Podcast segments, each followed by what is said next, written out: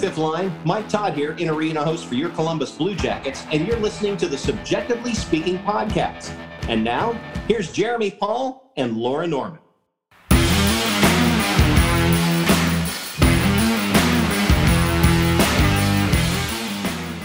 What is up, everyone, and welcome on in. I am Jeremy.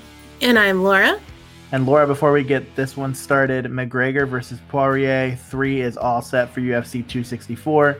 Every punch, kick, and knockout means so much more with the DraftKings lineup on the line. DraftKings, the official daily fantasy partner of UFC, is giving you a shot at huge cash prizes.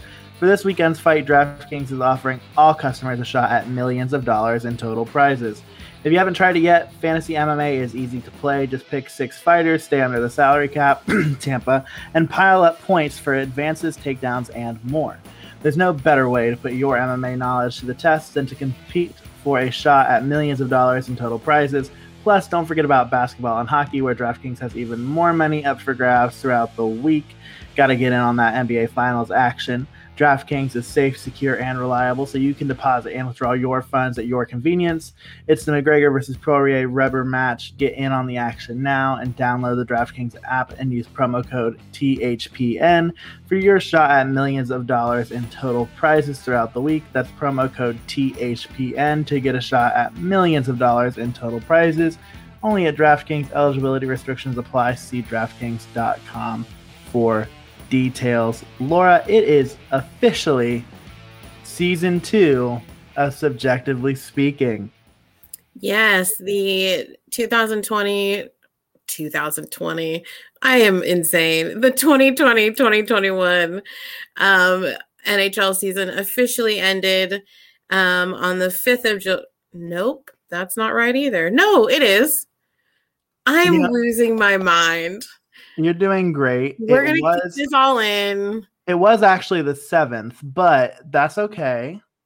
Everything's Tampa, fine. Tampa Bay won a Stanley Cup. That's yep, the there we go. There we go. Tampa Bay, Tampa Bay. won. Wah wah. All you know. Again.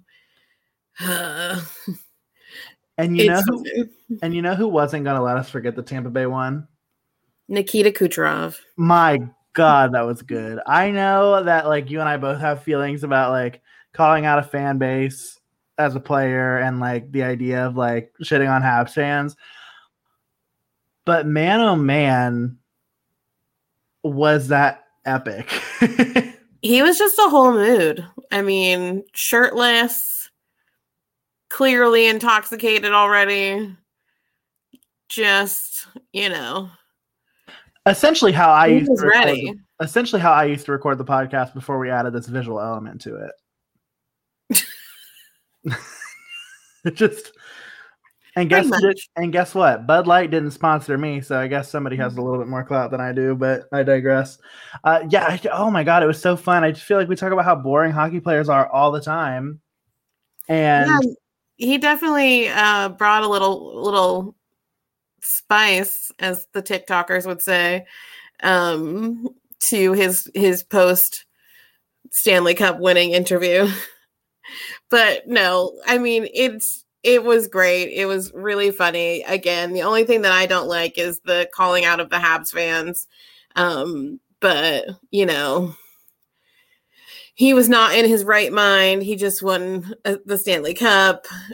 Who knows? I mean, should the day ever come for the Columbus Blue Jackets, who knows what will be said by both fans and players alike it makes you wonder like how he felt about the way we reacted to when we won that first round series because I because we did act like we won a Stanley Cup when we swept them. So I wonder what he said in the locker room.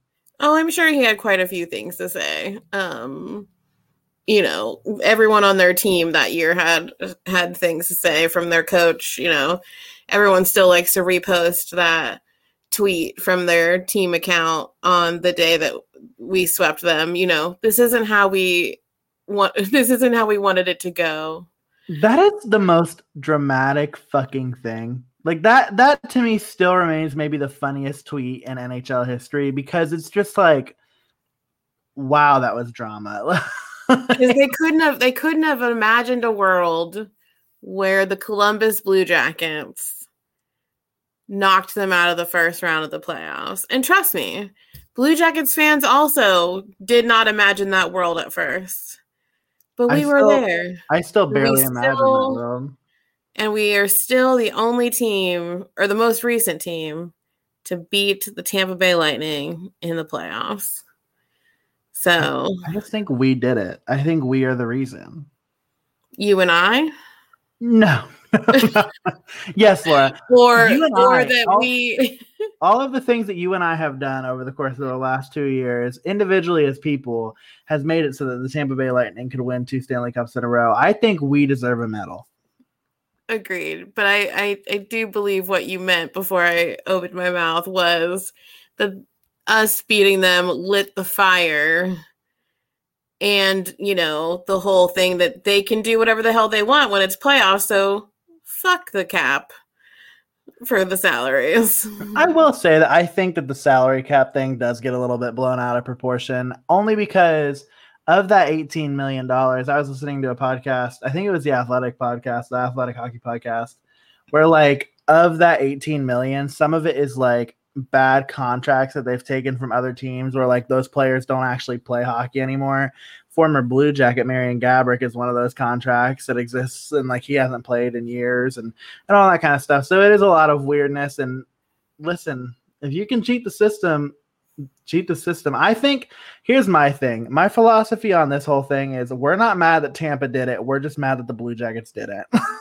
like, like that's where I'm at on it. I'm like, oh, you, like why didn't we do that? Yes, you found a loophole, you used it, now we're just mad, as well as everyone else. It's not just the Blue Jackets. Literally everyone else is mad that of course Tampa's the one that found the loophole. And But what's so funny about this, and almost it's almost funnier because like it's because they lost.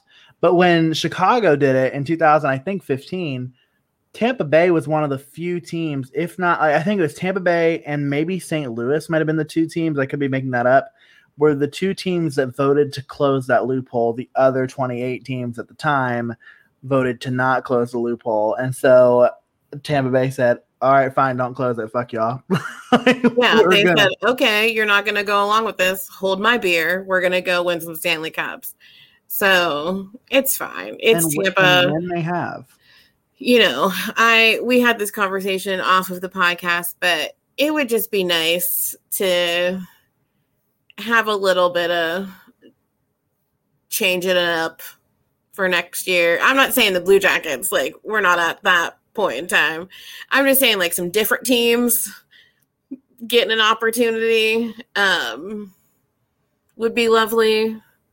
Uh, it was nice to see a Canadian team make it all the way because it's been a minute. Um, but I would just, you know, just a little bit of like, let's mix it up with some. And I, and again, I'm not even saying the Blue Jackets because I I'm not putting the horse before the cart quite yet, or the cart before the horse. I. It's been a rough week, y'all. We are about transparency in this situation, and I have had a rough week. So and that's Forgive okay. me. And that is okay. We'll just make sure that we we put the horse before the cart and move past it. thank you. Thank you. Um yeah, I if Colorado doesn't do it this year, like this coming year, then I just like they're gonna have to blow that up. But speaking of salary cap, speaking of managing all of the off-season things that teams have to do to make sure that they're compliant and whatnot, we're going to spend today's episode talking about some of the suggestions that we got on Twitter from our followers about players that are currently entering the free agent market. Um, and then also some of our RFAs as Blue Jackets fans going into the year to kind of talk about the landscape of what July and early August is going to look like for the Union Blue. And as I was putting this together and as I was compiling this data, which this data is all coming from our friends at Evolving Hockey and Cap Friendly. So, like, make sure you're checking those sites out. Make sure that you're subscribing to Evolving Hockey for all this info um, and checking out Cap Friendly as well. This team sucks.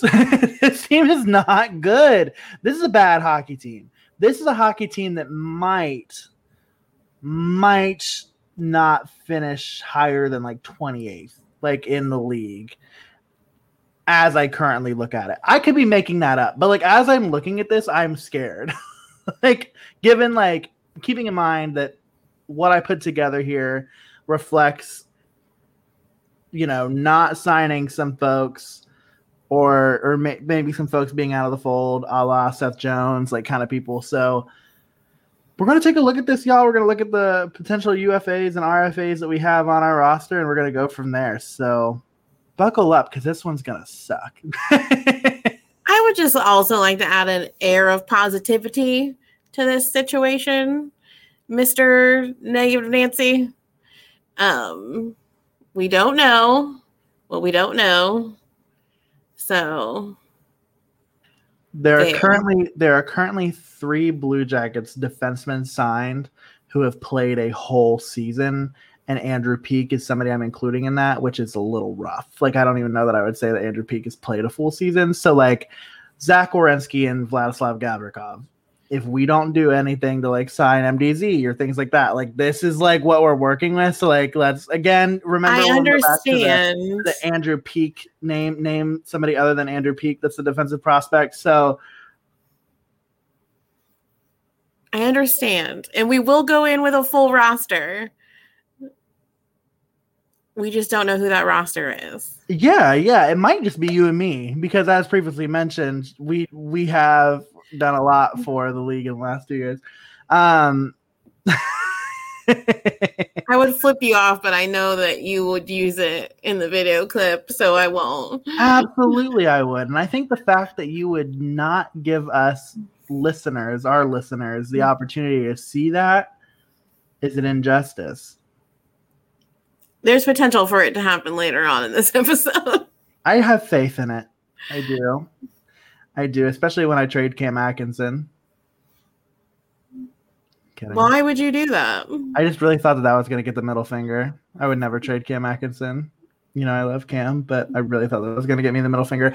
Um, so let's let's start with and and this is like also like keeping in mind that I am definitely the agenda setter here because I have the Excel spreadsheet in front of me. So like, please feel free to tell me to shut up at any point.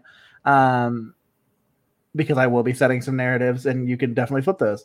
So like there are some folks on this list of of people that fans suggested um as people of the Blue Jackets should go after for context like we posted a list of UFAs that seemed interesting and we got a lot of replies. And one of the first ones that's just probably like going to be an absolutely probably not going to happen is Gabriel Landeskog. Um, I think Colorado is going to re-sign him. I don't think that there's any reason to believe that they won't. Maybe I'm wrong, but our friends at Evolving Hockey have this projected contract to be a seven year, um, $8.791 million cap hit. I just don't think that we're shelling out money for Gabriel Landeskog for that. And I don't think Gabriel Landeskog is coming to Columbus anytime soon. So, any objections to that? You feel pretty similarly? Are you feeling pretty good? Yeah, I don't have an I don't really have an opinion on it. That that sizable of a cap hit's not happening for us. Correct. And speaking of that sizable of a cap hit, also coming in as a really popular suggestion is Dougie Hamilton. Dougie Hamilton makes some sense in the sense that like we're about to get rid of Seth Jones, who's probably going to get comparable m- numbers, if not more, for whoever is the person, whoever is the team that signs his next contract. But again, like in the space that we're at, like sure, like will the Blue Jackets be competitive? This contract is projected at seven years, eight point four seven. So similar term to Landeskog. Is it possible the Blue Jackets are going to be a highly competitive team, like competing for Stanley Cups in the next seven years? For sure, like it's totally possible. I, I think it's part of the plan. It's part of the blueprint. But I don't know if you're going to get somebody like Dougie Hamilton to sign away three to four years to then maybe have a chance for the last three and I don't think he's going to bite. Yeah, I mean that's I mean that's a hard press one because, like you said, you know, you got to get people who are willing to buy into, you know, what we're doing, um, which is ever changing apparently. Um, so yeah, it's a tough sell, I think, but I think it's also not out of the realm of things either. Um, but you know, he's done great things in Carolina. It would be awesome to if we were gonna get rid of Seth Jones, we need to replace him with an adequately skilled defenseman. So, do I want to necessarily take that much of a cap hit when we need some other things? Not really, but potato potato at this point. So, the next thing I want to dive into, and I think this is where we're going to get into our first disagreement, is the idea of former players. I think naturally there's a bias, right? Like when you post a list of players and you see players on there that have have worn the jersey before, um, and there are quite a few. There are quite a few going into this uh, off season that have. Those players are naturally attractive to fans of of the franchise that we're discussing. So in our case, anybody who's been a Blue Jacket, I think is probably a little bit more attractive to some folks. And so this next piece um, is going to be players who have at one point or another, whether that's they're currently on the team. Well, no, actually, I lied. This is just going to be the folks who are not currently on the team that we're going to talk about. And before we even get into names, we had some tweets that were like, give me all the former Blue Jackets. And we had one tweet specifically that was like, absolutely no more former Blue Jackets this is a rebuild. Like this is not a bring folks back and try to bring the band back together uh, kind of thing. So, what are your thoughts on that? And I think this is where we might run, hit hit an impasse. I think it depends on the player. To be completely honest with you, I, I will say like the tweet that we received was no previous Blue Jackets. Period. Like no. Yeah, I don't necessarily agree with that. Um, I think it depends on the player. It also depends on, and I know you're probably thinking that I'm thinking of like Nick necessarily, but like when we'll get into that. But there are other people on this list that have had some longer time away from our organization and could bring different energy than maybe they had in the past. So I don't think it's just because they're a former Blue Jacket doesn't mean that they're not going to be able to bring something to the table. So no, I don't agree with that tweet and it's not it's not even for an emotional thing. It's just like you have to look at what the right pieces are going to be and if the right pieces are a former blue jacket then I would never say absolutely not to that. Yeah, and I will say like I don't know that I disagree with you in the sense that like I would never close the door on that. Um but when I look at this list, and, and the players that make up this list are Nick Foligno, Matt Calvert, Alexander Wennberg, Brandon Saad. Um, also, Anthony Duclair would be another player that would be a part of this list, but I didn't include him in the tweet, and, and nobody mentioned him as an outlier. Um, so I guess you could even throw him into this, and I can look up his numbers here as we're chatting too, if you'd like. But um, I look at some of these players like an Alex Wennberg. Alex, like he had a good season in, in Florida. I mean, he made us his what? No. Yes, made us his bitch at least twice over the course of the season. He scored um, a hat trick.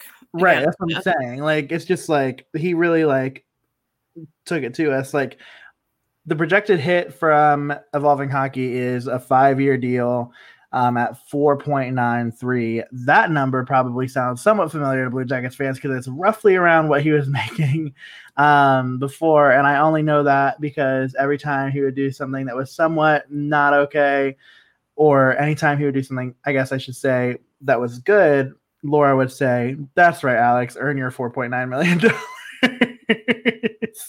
so, um, I just don't think we would spend that much money on him. Like I like I don't like I don't think that the team like I don't think that the front office would be willing to bring him back, knowing that they're still paying for another year of his buyout, a year or two of his buyout, to then bring him back into the fold to um obviously a new system, a new coach. So like maybe there's space there for it, but I I don't see it. Yeah, I don't think that Wennberg will be someone that we go after. I mean, I love Wennberg. I think he's a, you know, he was, he struggled um, when he was here. And I think that just the energy would be weird for him because we did buy him out of his contract. Like, and, you know, just sort of like, there's no real animosity because clearly he went to another team and had a really good year. But I don't see him being interested in coming back necessarily. So, um, I think, yeah, I don't think that's something to pursue at this point. So Matt Calvert would be somebody who would be um, on this list as well. Evolving Hockey has him at a one year, uh, $1.1 million cap hit. I think that he's probably, in the way that you teed it up, maybe a player that is on your brain as somebody who you wouldn't mind seeing back. My only fear with Matt Calvert, right, is he's a bottom six forward. Like, that's that's just his role. It's not a bad thing. They're a great bottom six forwards. Sometimes bottom six forwards, such as Pat Maroon, win three Stanley Cups in a row and have great success. but Yeah. um the the Blue Jackets have a roster full of bottom six forwards. So I, I worry that you're clogging a pipeline there with a 31 year old player who could bring good energy, could bring good morale. Um, and maybe he sees himself having like a future in Columbus when his career is done and he hangs up the skates. But like, I don't know if that's a player that that makes you a better team right now. I somewhat disagree with you because he was on my list of people like um that would make sense to bring back just as you know to take the em- emotional side of it like we are in a difficult situation right now and going into a rebuild you need those people that are going to like keep the morale up and keep those especially the younger players motivated to want to continue to buy into what we're doing continue to believe that we're going to get over this hump of a situation. And someone like Matt Calvert like he has that love for Columbus. Like he has that you know experience previously on the team. He's gone away had success um and to be able to come back like I'm not mad about it. Like especially when we have lost you know i'm a big believer in veteran players like obviously can't have a whole team of them but like you need them um in order to have mentors and people for especially all of the younger players that we have to look up to and like lean on. Um so i would be absolutely i would be over the moon to have matt calvert back to to be honest but um, but I also understand where you're coming from as far as like skill or whatever. Um, but you know, with some various injuries that we have already, you know, people being out, like to have someone who has ingrained confidence in his play would not be a, a terrible idea to have while we're moving things around. So we wouldn't describe him as up and down like a toilet seat, No, as per John Tortorella. no, I I disagree. you disagree with Torts. Um, yeah, I mean, I hear you. Like, I would, I would love for Matt Calvert to be a Blue Jacket still. I just, yeah, I just don't know if that is actually more detriment to some of the younger guys that need to get some ice time in those bottom six roles too, like an Emil Bemstrom, like you know these guys that we signed over the offseason from Europe, like um, you know Hoffman, Danforth. Like I, I just we we do this a lot. Like we do this a lot with like those kind of players. Like Grigorenko is the perfect example last year, where it's like these guys that we know absolutely nothing about, and we're just gonna like throw them into the bottom six and like let them get the chance to like maybe like play up to the middle six. like and just hope for the best. Like and it just makes for so many unknowns. Like it makes for so many unknowns. And I would even throw like Yegor Chinakhov into that conversation too. So that that makes this conversation harder, I think. Right. But all right, so Laura's booking a Matt Calvert ticket from Colorado to Columbus, and I I would co-sign the emotional part. I would co-sign. Um, so so Nick Foligno. Okay, similarly, like to me, that argument makes a lot more sense for Nick Foligno. But the reality of Nick Foligno's situation is, if he wants to win a Stanley Cup, I don't think that this is the place for him to sign his next contract. And similarly, I don't know. Like, there's no love loss there, I think. Like, if he doesn't sign in Columbus, like, it's a bummer. It sucks, like, to not have him back. But, but I don't think that that ruins the relationship unless he signs with like a Pittsburgh or a New York or or a team like that like there's to be no love lost between Columbus and Nick Foligno so I would like to see him back I would say probably right now, I'd say it's like a 30 70. It's kind of how I have it predicted in my head. Yeah. I mean, basically, what the major thoughts are with Nick is that, you know, potential he's, you know, Toronto tries to re sign him, you know, us, and then Minnesota, obviously, which is where his brother plays. Um, and I told you off of podcast air that I'm peeved if he stays in Toronto. Um, but truly because I was willing to give up my hatred for Auston Matthews for the playoffs, but like I can't do it for an entire season.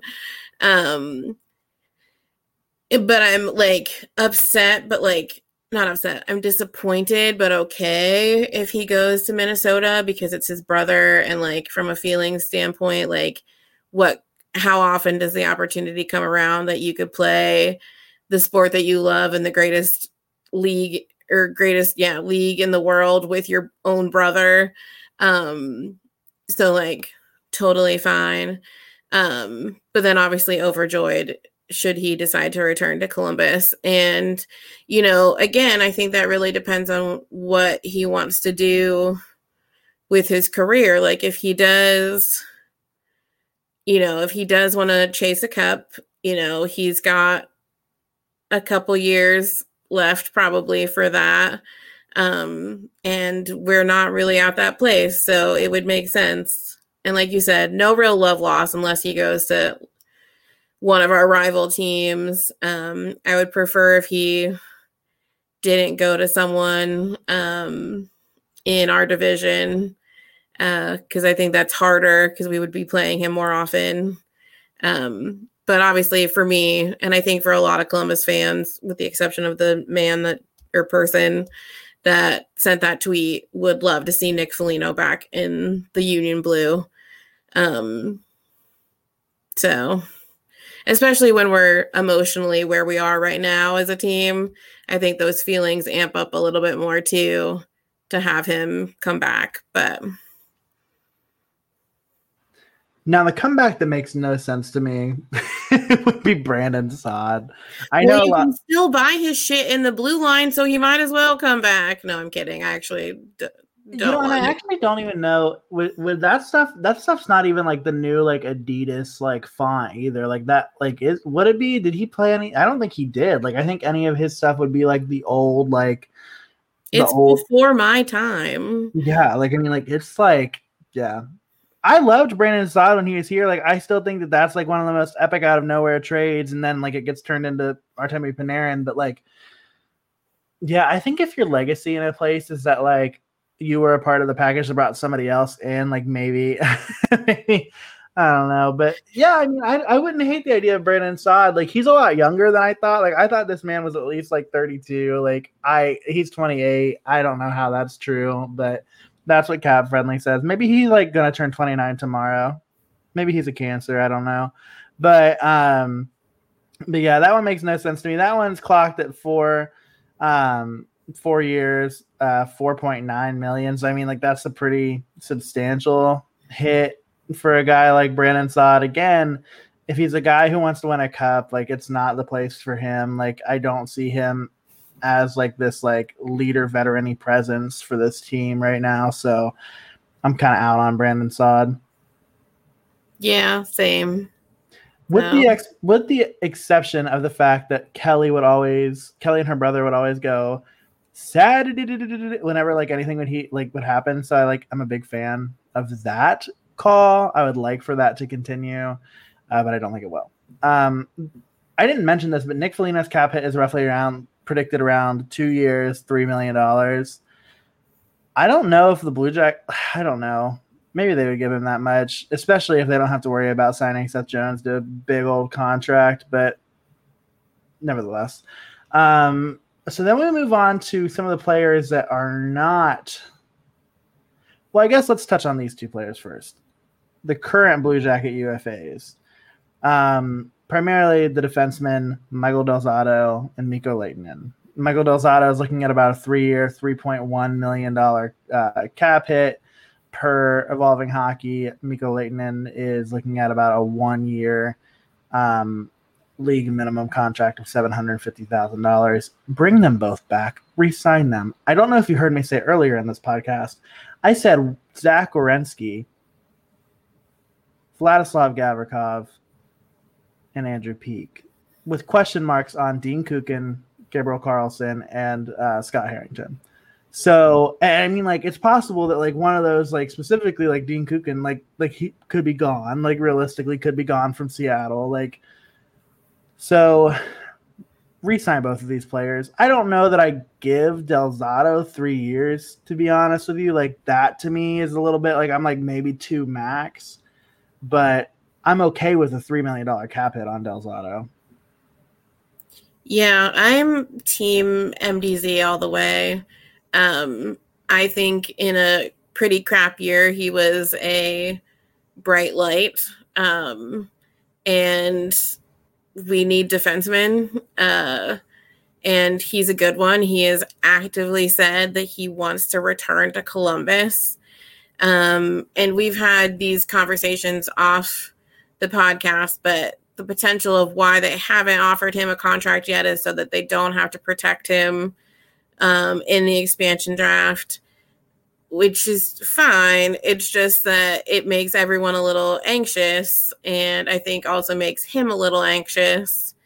Um, but sign him, like sign him because he's done well. He wants to be here. We need defensemen, and also because the fans love him, and we need some morale. Like we need some, you know, other people that are bringing in the energy.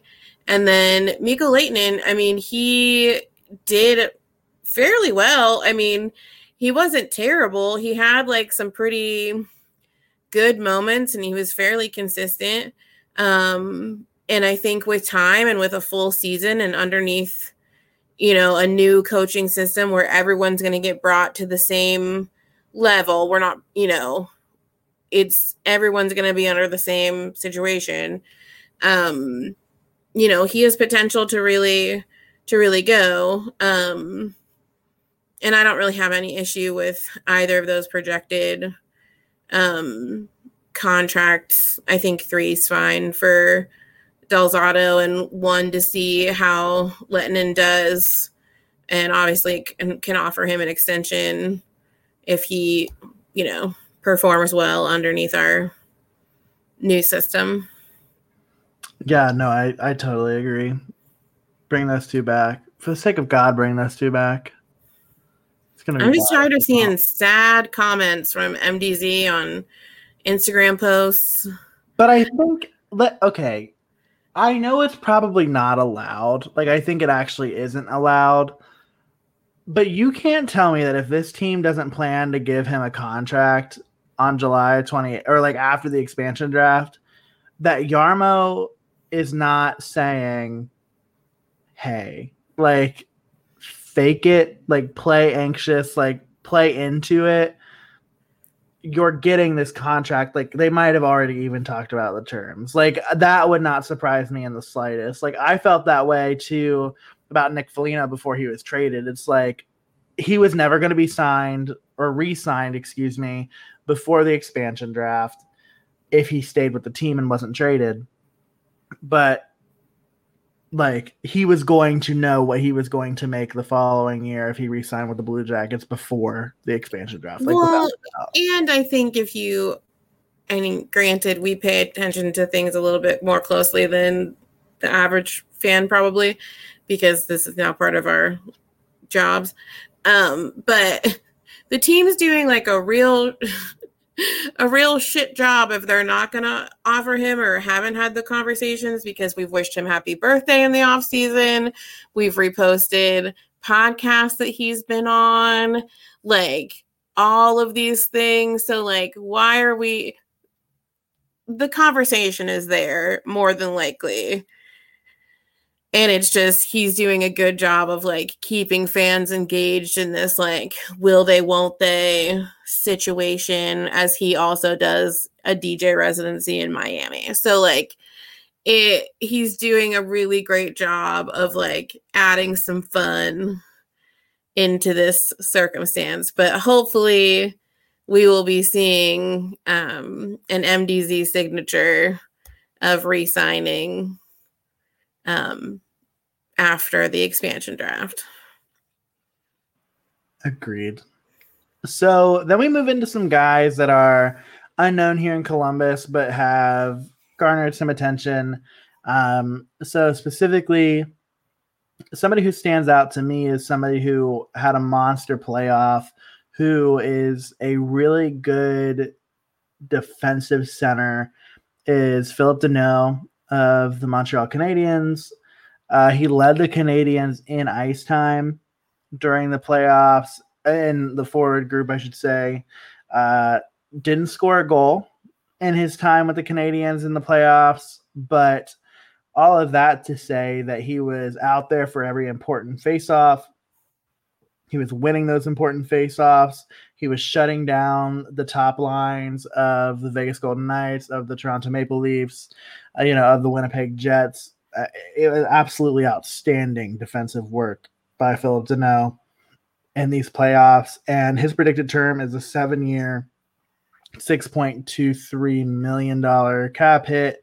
I don't think that he is going, maybe I'm wrong. I don't see him getting a seven year deal.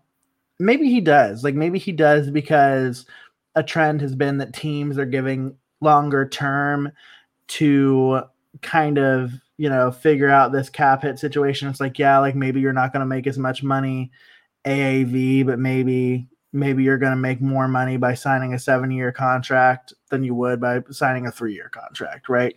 And so Phillip Danault is somebody who really interests me, and it's somebody that I think the Blue Jackets should really consider. Uh, do you have any uh, serious thoughts on Phillip Danault? I mean, like you said, he had an incredible performance throughout every level of the playoffs this year for the Canadiens. And, you know, that would be someone who I think his style of play, his energy would mesh well with the pieces that we already have in place. Um, and it would be nice to have someone signed to a longer term deal who, in doing that, and in in someone who would be a staple player, like you add another level of like s- structure um, and consistency as we start to, you know, as the old JD saying goes, brick by brick, build this situation back up again. So I would be, I hope that there's conversations happening around that, and because I think he would be a good a good fit um, in Columbus. Now, I will say it will not surprise me if he resigns in Montreal. Like, there's been a lot of talk about them trying to get him re-signed. So, in the same way that we're saying to re-sign MDZ and, and Leighton, and like there might be a, a, very similar contingent in Montreal with Phillip Danault. But I think about specifically, like we spend so much time talking about like what kind of a defensive liability, uh, you know, Patrick Laine is, right? Or you know, we talk about how Boone Jenner really plays better on a wing than he does at center, and he's just been forced to the center based on our lack of center depth over the years. Like, could you could you put uh, Phillip Danault on a second line between you know Cam Atkinson and, and Gus Nyquist? You know, may honestly that might not generate a ton of offense that line, but like if you're Phillip Danault, I don't think it's a number one center though. I like, but to me, like if you put him on a line with Patrick Laine, like he might not necessarily like create a ton of plays for Patrick, but like he can recover when Patrick's trying to make plays. And and to me that seems important. And maybe it pushes Texier maybe to like the third line playing some center or you know perhaps some wing to try to get his production back, but that's somebody I really am interested in. Agreed. So the last well I've got two. So Alec Martinez broke his whole ass foot and played in the playoffs. So for me, love the badassery. I'm all about it. Veteran defenseman. Do you have any interest in bringing in somebody who has won Stanley Cups, who is on the back part of their career at four years, $5.8 million? See, that one hurts in a way that like because it's a, a bit of a larger hit than I'd rather take for someone of his age and what he has left in his career. Um, but again, to not go back on what I've said before, I do love a veteran energy. I do love a have won a Stanley Cup energy. Um, because or two has won two Stanley Cups. Um, because I think that that is a competitiveness that can become infectious because he's he's I hate I don't know why I was going but they drink out of it so he's tasted it he's tasted what it feels like to win a Stanley Cup and because we don't have any of that on our current team I think that that kind of energy would be worth it for the cap hit. So I'm going to say I would be okay with this decision. And because we need defensemen. yeah, I mean, I would be okay with it. Like, I just, again, like, that's a player where, yeah, like, he's been there and he's won. Like, does he want to win more? Because, again, like, on the back part of your career, like, if you want to win, like, I, I, as a Blue Jackets fan, hate saying this, but I don't know that this is the place for you if you want to win in the next two years. Like, I just don't know that it is. I hope and pray that I'm wrong. I spend a lot of time every day hoping and praying that I'm wrong about that, but it's kind of the reality of our situation. And so, uh, as great as it would be, I don't think that he's going to see a fit here in Columbus, but I'd love to be wrong. I would love to be wrong. I would love to have Alec Martinez be a member of the Blue Jackets. And speaking of somebody who I would love to be a member of the Blue Jackets, hometown boy Sean Kuraly is a depth center. He's somebody who could play a third or fourth. You know who he reminds me of a lot, like in like the role that he would play is is Riley Nash. Like he gives me that kind of energy. Also, somebody who we signed from Boston, ironically enough. Uh, estimated cap hit of three years, two point one million dollars this is one that I think if you're the Blue Jackets, like you do without thinking about it too hard. Like I, this is, and this is the kind of signing the Blue Jackets make in the off season, right? Like I, it is unfortunate, especially given how much I am obsessed with free agency and how much I love the idea of it. But the Blue Jackets very rarely like make these signings of like a Gabriel Landeskog Landeskog, Dougie Hamilton. Like it just doesn't happen. The signings that we do make are are the signings like like this, like Sean Kuraly, like like a Riley Nash. Like those are the players that we're signing in the in free agency. This one feels textbook Blue Jackets. If I had to put money on us signing anybody on this list, with the exception of maybe Michael Del Zotto, I think Sean Kuraly is probably my number two on the likelihood of, of us signing. Yeah, I think that that's it edges more towards what we assume they're going to be looking looking for as we do the rebuild. Um, and also speaks to the fact that you know max is going to be out until at least the end of december early january with his shoulder surgery.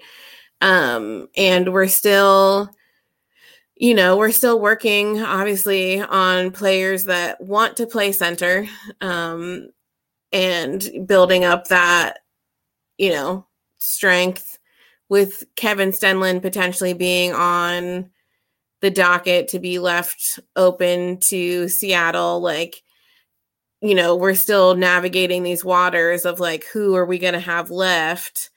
Um, so I think, you know, to have a solid guy that could play, you know, third or fourth round or third or fourth round, third or fourth line center, um, maybe even edge up to second if need be, would be really helpful. And obviously, much like with Jack Roslovic, you have the hometown, you know, sensibility, like that sort of for people to grab onto um, which I think would also be beneficial. I agree. So then we can move on to our restricted friends, our restricted free agents. Uh, three out of the four of these players currently play for the Blue Jackets. One doesn't, so it's a little bit of a wrinkle. Um, but Patrick Laine is somebody that the Blue Jackets want to get re-signed. It seems that the Blue Jackets want to re-sign him for longer than he might want to sign. I need us to calm down. Like I need us to not read into that. Like this model. Or even, it's the other way around. What's that? And, or it's the other way around, and he wants to sign longer than. Every report I've seen has said the opposite. Every report I've seen has said that the, the club would like a more long term, and Patrick would like to bet on himself a little bit here. And you would think that that would be true, right? Because Patrick Laine is not going to get the amount of money that he probably deserves as a player after the season that he had last year at term, like at a long term pace. So if I'm Patrick Laine, hell yeah, I'm signing a contract It's going to be short term. It's going to give me a chance to go out on the ice next year, show what I'm worth. And if the Blue Jackets aren't going to pay me the money that I deserve, somebody's going to if I show up and I and I produce. And so I bet on myself a little bit there because this projected cap hit from Evolving Hockey uh, predicts him having a two-year contract for 4.5 million dollars. Um, I mean that is less money than you know Alexander Wennberg. Like that's less money than you know Brandon Saad on this list. Than um, you know obviously than the likes of Gabriel Landeskog and so and Phillip Danault even at that. And so I don't foresee him signing long term. The two year term also doesn't make sense because that would push him straight to UFA. But I think it's going to be a one year deal, and I and I do think it's going to be more than that four point five. What do you think?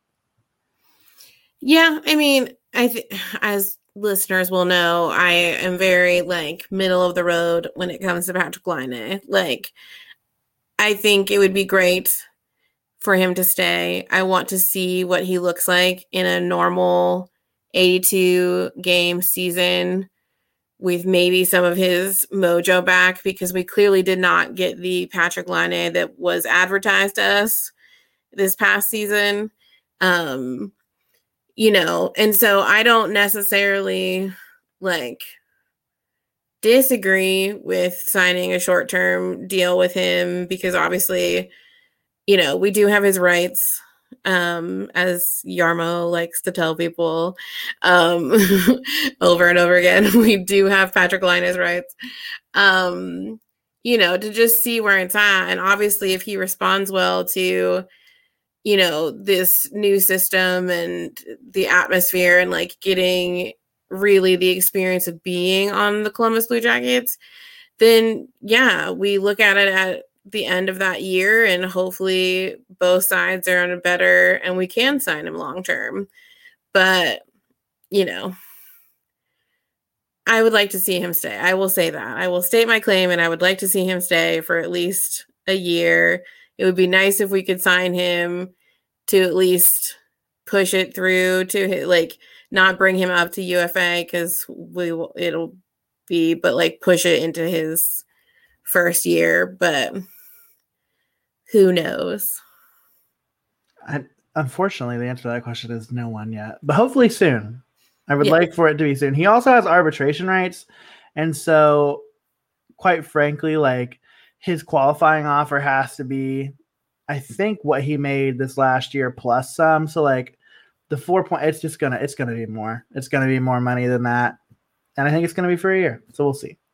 I hope you're right though. I hope we can buy some of his UFA years. So me move on to Alexander Texier, two year term, one point three million dollars. I think he might even get a little bit more than that, but the two year term is okay. It doesn't push him. It, it still gives him another, I think, two years after that until he even hits UFA. So I'm okay with a two year contract. Let's see a little bit more of what you can do before you make your real money. Um, similar situation with Andrew Peeke Again, projecting a two year, a little less than a million. I, I think he's going to make a little bit more than that because of the role that he's going to play with the team. But um, any concerns, thoughts, feelings about those two? No, I still have a lot of hope and faith that Tex, you know, starts to find his way a little bit more, um, starts to build his confidence as a player. Um, again, it's another one of those things where he's gone back and forth about whether or not he has lived up to the what we were sold essentially um, as who he was as a player. So, um, you know, I think there's a lot of things that come into play with that. He did break his back. Like there's been, uh, you know, the whole world shut down, a whole lot of things that come into play with with everything. So I would love to see him work under this new system, see if he can really find his legs again and then hopefully we can keep him around because you know he does spark some things with people i think people have have gr- grasped there we go have grasped on to to who he is as a player. So there's potential there. And then you said Peeke right?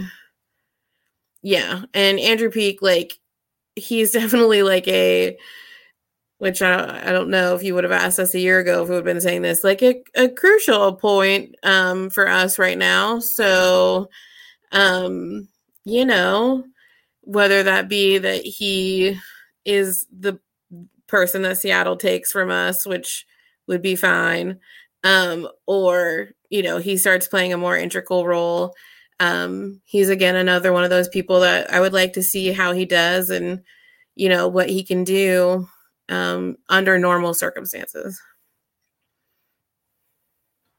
I keep like being in between the Excel sheet and this, and I keep not clicking the right buttons. So sorry for that little delay. But Laura, I have one last RFA for you, and it's somebody who we could acquire in a potential trade.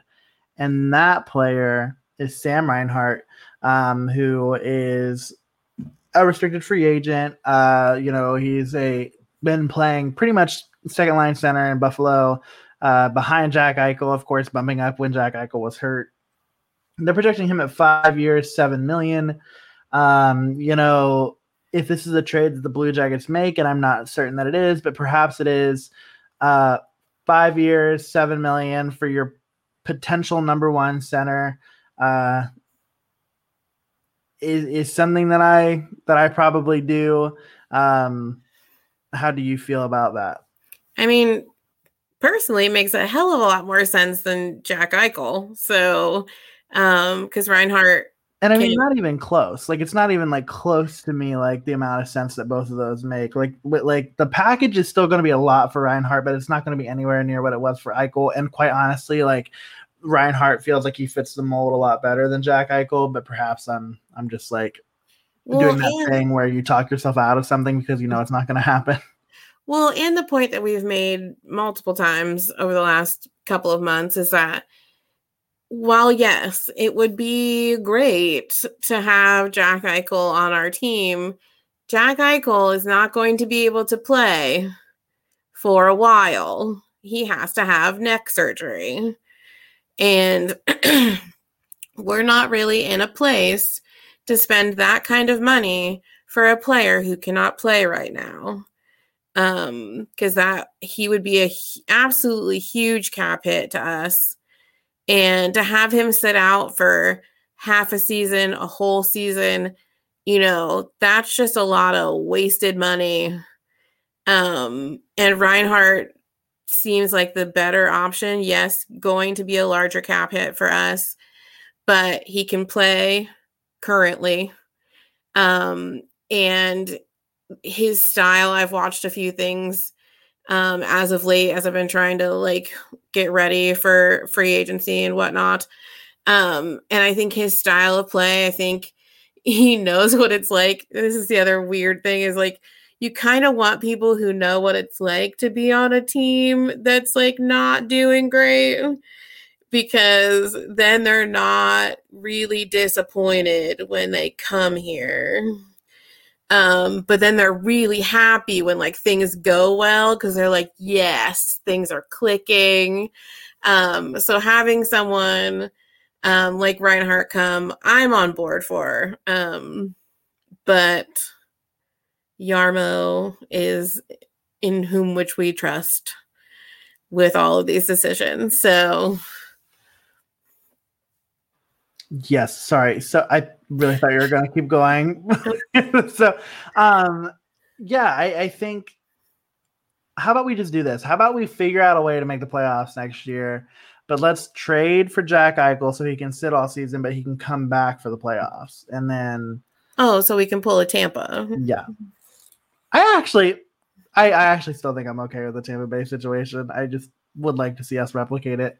Um well, I didn't just, think I had anything wrong. It's just, we're gonna call it pull a Tampa, where we have this like secret weapon for a whole year and no one sees him and then the first day the first game of the playoffs he just skates out in a blue jackets uniform you know like ta-da! I mean yeah i wouldn't be mad about it but here's the thing that i know to be true that we just spent an hour talking about free agency and not a single motherfucking one of our predictions is going to come true like not a single one Probably not. I would also like to give myself a round of applause for making it through this entire conversation without having access to the Excel spreadsheet. Yeah, honestly, I don't know if it would have helped you because it is barely English. Like it is. it is barely- I'm just saying, I've been running blind on a lot of this, and I feel very happy with my. No, granted, fans will probably be like, "She doesn't know anything."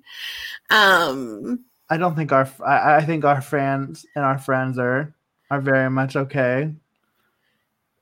But, but the, yes, so I'd like to give myself a small round of applause for not having the cheat sheet in front of me. I am so proud of you, my friend. Good work. Thank you. Of course. Um, yes, you missed out on all the oh my god, we suck at hockey, question mark, question mark, question mark, where are all these players going to play if not on the fourth line because you can't have four fourth lines. Um, just doesn't work that way. It just simply doesn't. Um, like we might even have to start calling ourselves the sixth line because I think that a lot of these players wouldn't even make like the fourth line. They'd be kind of sitting in like la la land. Um, and that's okay. But um but yes, hopefully y'all have some feelings, some thoughts going into free agency now about what you want to see happen or or you know what you think the Blue Jackets should look for. Definitely let us know what you think and, and we can revisit some of this stuff and we can definitely talk about it once it starts to happen. Um, but that's about all I've got. Laura, what else is on your radar? And if nothing, girl, you know what to do.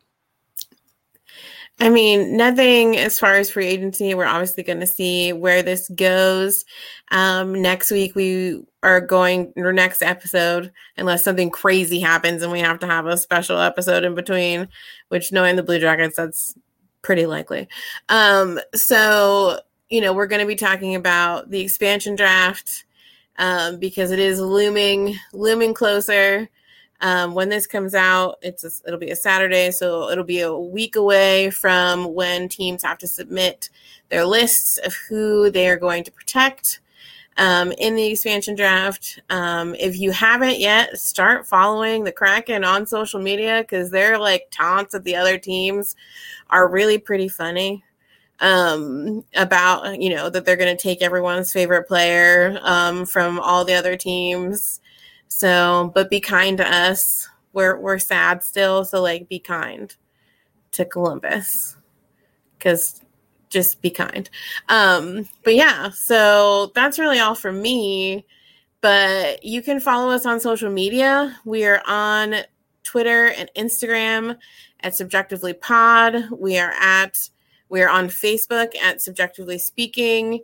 Uh, you can also go to our website, subjectivelyspeaking.com, if you want to learn a little bit more about Jeremy and I. Um, and if you can, as always, rate, review, and subscribe on whatever podcast platform you are listening to us on. I am over the moon at the fact that we now have 29 star reviews on Apple Podcasts. If you could be that super awesome person to get us to 30 i just i just don't even know what we will do with ourselves. Um and if you can prove that you're the 30th person maybe we'll do something for you. Um but just it's just been so just so great to and we've gotten so many new comments and it just makes me so happy. So rate review and subscribe also if you're in the market for some merchandise we have some pretty stellar merchandise in our merch store How did we just record an episode for a whole hour and I had no idea that you were wearing a blue, uh, CBJ?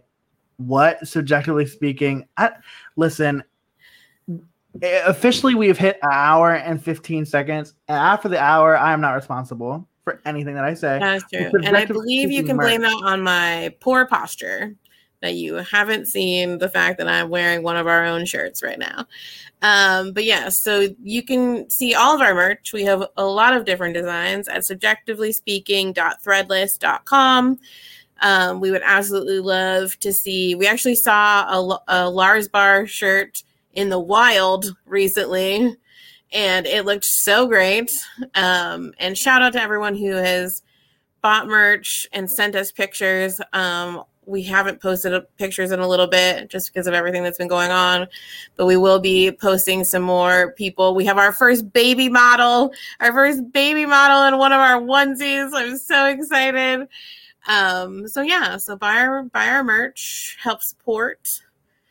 Um, yeah, I think that pretty much. Did I miss anything? Girl, if you did. if you did, we gotta we gotta never announce another new thing.